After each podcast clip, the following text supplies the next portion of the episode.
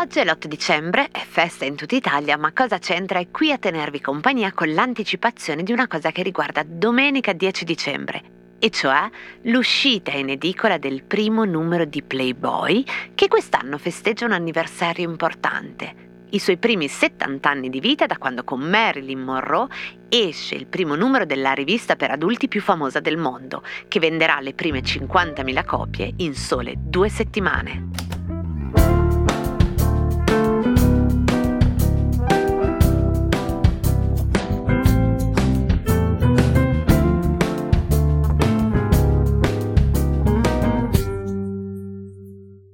Cosa c'entra Playboy con un cervo? Partiamo da un libro secondo me centrale per capire moltissimo di quello che Playboy ha fatto nel costruire non soltanto l'immaginario sessuale, ma proprio l'immaginario architettonico della sessualità.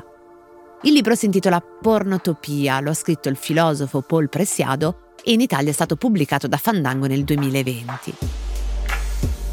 Presiado nel libro descrive Playboy come una specie di Disneyland per adulti, con tutto il repertorio di letti girevoli, piscine, telecamere, dispositivi per il godimento, una specie di bordello multimediale nato nel mezzo della guerra fredda, il cui scopo, secondo Presiado, è quello di gratificare con il piacere tutta una generazione di uomini votati alla finanza e al profitto.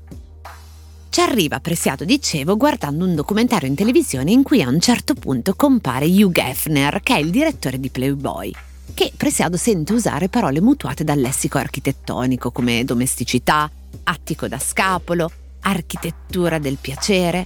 Sta parlando Hugh Geffner della Playboy Mansion e poi della Penthouse, cioè in fondo la prima casa del grande fratello, 32 stanze che fanno da sfondo a fotografia, a video, dove si sta a luce soffusa anche di giorno, dove si possono avere degli incontri romantici pranzando nel letto da cui non si esce mai, come un rifugio o come un santuario.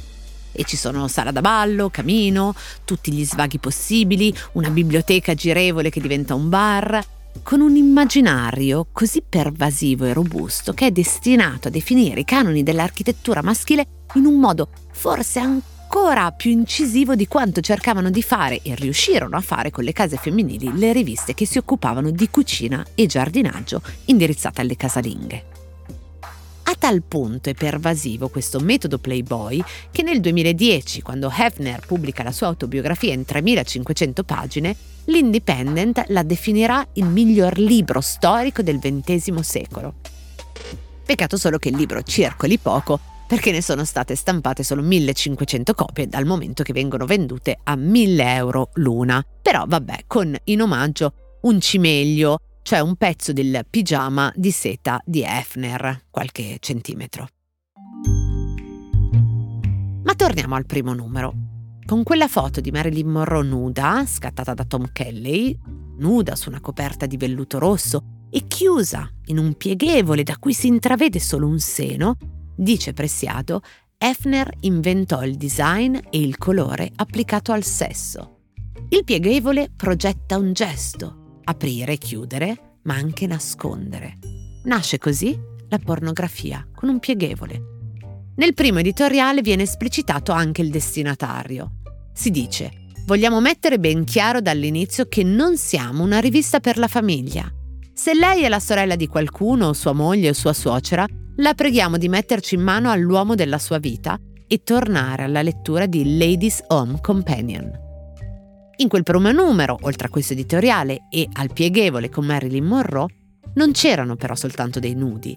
C'erano pezzi di letteratura con Sherlock Holmes, c'era un articolo sul jazz, c'era un racconto del Decamerone, un articolo sui costi che gravano sugli uomini dopo i divorzi e poi moltissime foto, reportage ma anche pubblicità degli uffici del maschio.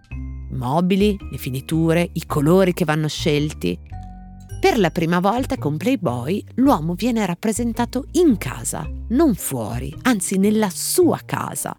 E creando quella casa si crea anche il tipo di uomo che l'abiterà, lo scapolo bianco, ricco e occidentale, dove scapolo è evidentemente un'estensione che in realtà indica benissimo anche gli uomini sposati e di conseguenza costruendo il maschio si costruisce anche l'immaginario della donna che sarebbe finita per essere al pari, diciamo, di un mobiglio nella casa dell'uomo, una coniglietta che non minacciasse, mi raccomando, l'autonomia sessuale e domestica del boy. Succede però nel frattempo anche qualcosa di molto interessante, questa volta tutto interno al dibattito femminista sulla donna e sul suo ruolo internamente allo spazio della casa.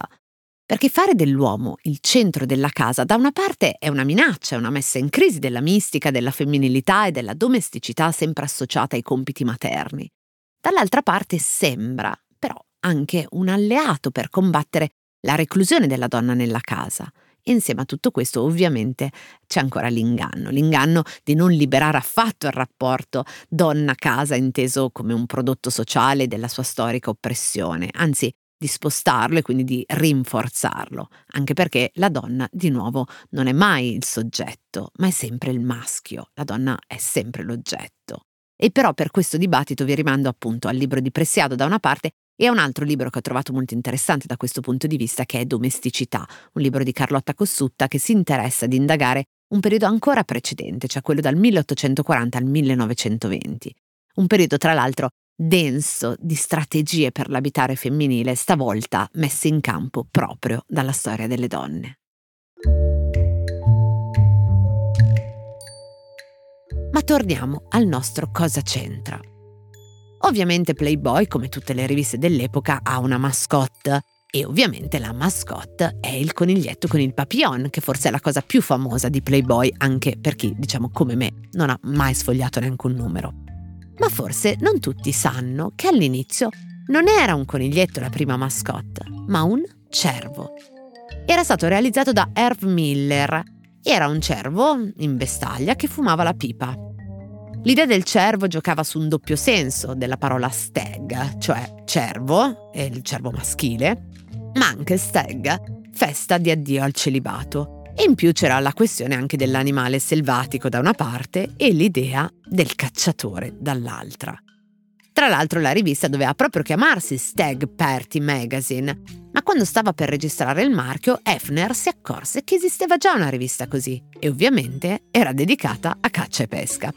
E decise quindi di cambiare il nome e di dare alla sua rivista il nome di un'automobile, un'automobile abbastanza sconosciuta fatta da un'azienda di Buffalo, che si chiamava appunto Playboy.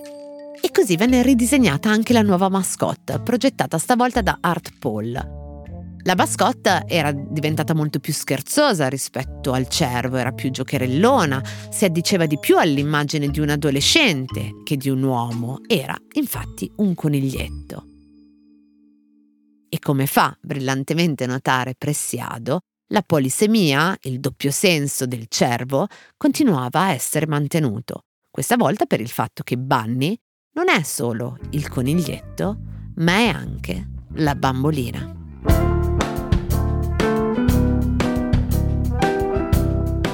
Cose arrivate da vari luoghi, epoche e situazioni. Sono sintomi, sono diagnosi e a volte sono soluzioni messe una accanto all'altra, ci raccontano chi siamo. Io sono Chiara Alessi e Cosa c'entra è un podcast del Post in cui partendo da un fatto del giorno vi racconto la storia delle cose.